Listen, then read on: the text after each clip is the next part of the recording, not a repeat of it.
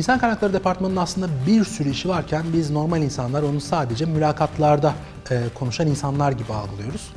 Ama mülakatlarla alakalı bir iki tane problem var. Özellikle yine yazılım, bilişim, pazarlama sektörleriyle alakalı. İlk olarak e, benim çok fazla sektörlere sık rastladığım problemlerden birisi Reputable University. Reputable University dediğim aslında İK'cılar bazen şunu yapıyorlar. Kariyer.net'te direkt bir filtreye koyuyorlar. Gelen bin tane başvurudan aralarından tamam yazılımcı olmayanları ayırıyorlar vesaire ama sadece falanca üniversiteden mezun olanları listele diye bir algıları var. Evet bu e, bazen işe yarıyor olabilir ama genellikle aslında İK'cılar da o ilgili bölümlerin üniversitelerini çok çok iyi bilmiyorlar. Mesela ilginç bir şey, ben bunu birçok bilgisayar mühendisinden duydum aynı şekilde. Fırat Üniversitesi yazılım alanında Yıldız Teknik'ten daha iyidir diyorlar. Eğer hal böyleyse o İK'cı abimiz, ablamız direkt olarak zaten Fırat'ı elemiş oluyor. Aslında o zaman doğru, güzel insan kaynağından uzaklaşmış oluyorlar. Burada aslında daha güzel bir e, filtreleme yöntemine gitmek gerekiyor. İK profesyonellerinin mülakatlarda sorduğu bazı klişe sorular var. Kendi 5 yıl sonra nerede görüyorsun? Evet bunun aslında gerçekten doğru cevapları, yanlış cevapları var. Ancak birçok İK profesyoneli, İK'cılar gerçekten beni çok iyi anlarlar, bunun doğru cevabının ne olduğunu bilmiyor. Evet bazı adaylar da var böyle saçma sapan cevaplar veriyor. İşte ben kendimi o koltukta görüyorum falan diye ama genel olarak İK'cılar da bazı şeyleri falanca yapıyor, ben de yapayım diye yapıyorlar. Bunu bir kabul etmemiz gerekecek. Diğer yandan İK'cıların da standart sorduğu sorulardan birisi inisiyatif alabiliyor musunuz? Ben olsam, buradaki aday ben olsam şunu sorarım. Sizin şirkette inisiyatif alınabiliyor mu? Evet bu klasik sorular soruluyor ama o klasik sorular o şirkete ne kadar uygun? O şirkette gerçekten 5 yıllık çalışan bir insan var mı? O şirkette gerçekten inisiyatif alınabiliyor mu? İK'cılığın o klasik e, ezber soruların dışında gerçekten şirkete uygun sorularda sormasında büyük fayda var. Bazı insan kaynakları profesyonellere kendi kurumlarını temsil ettiklerini unutuyorlar. Aslında kurumsal nezaket denen bir olay var. İnsanlar iş görüşmesine geliyorlar, kapıda bir saat boyunca bekletiliyorlar. Adam saat 2'de diye iş görüşmesine randevu verilmiş, 3'te mülakat alıyorlar. Bunun bazı işte bahaneleri var işte stres testine tabi tutuyoruz, sabır testi, işi ne kadar istediğini ölçmek istiyoruz falan. Saçmalık. İlk önce adaya bir saygı duyulması gerekiyor. Aslında bu tamamen bir saygısızlık. Nereden anlıyoruz? Çünkü o iş görüşmesine aday girdiğinde Aa, bu adamın adı neydi? Dur bakayım CV'sine. Daha hmm, acaba siz ne iş yapıyordunuz falan diye saçma sapan sorulardan aslında o CV'ye daha önce hiç bakılmadığını dahi anlayabiliyoruz. Bu bir stres testi değildir. Stres testini içeride başka şekillerde yapabilirsiniz ama e, kişiyi bekletmek, onun bir zamanını çalmak bu tamamen bir saygısızlık. Ve diğer yandan İK'cılar kendilerini birden e, şirketin hatta ülkenin sahibi gibi görebiliyorlar iş görüşmelerinde. Tamam yine bir stres testi olabilir ama sen kimsin köpek diye işe yaraya girmek e, o da çok yine kurumsal nezakete, kurumsal itibara, kurumsal temsile yakışmayan hareketler.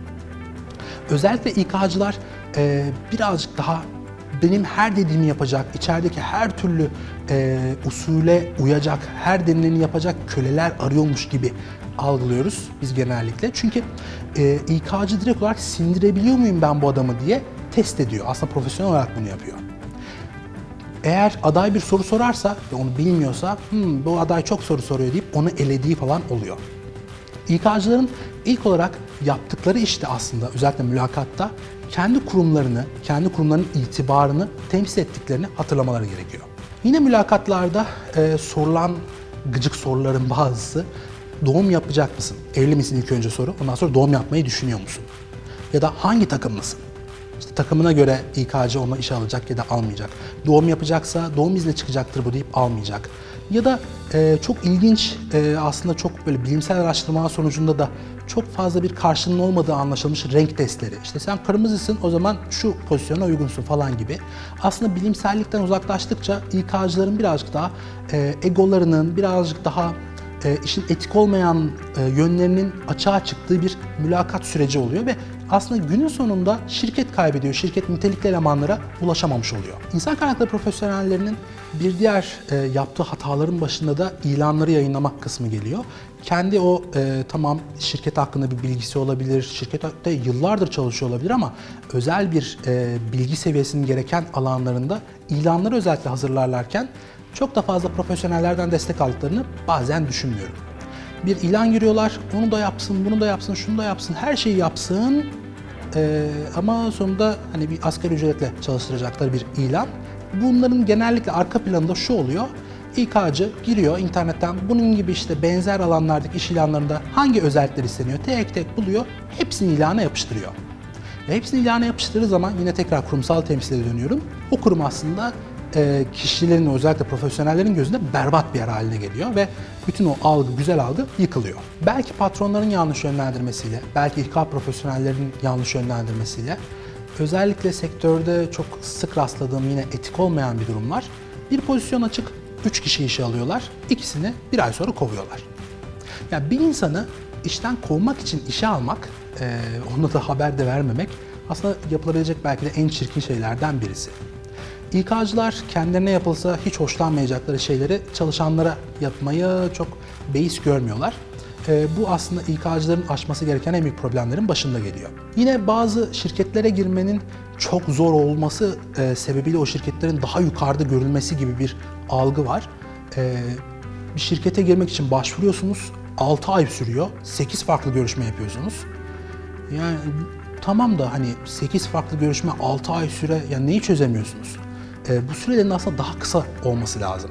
Evet bazı analizlerden geçecek, bazı araştırmalardan geçecek. Çok önemli pozisyonsa yapılabilir ama e, ya bu süre 1-2 ayı geçmemesi lazım. 8 aylar, 9 aylar, 1 seneler ya bunlar gerçekten çok uzun süreler ve siz o kendinizi adayın yerine koyun ya bu aday ne yiyecek, ne içecek, hem bir yerde çalışmasın hem 8 ay kapınıza sürünsün.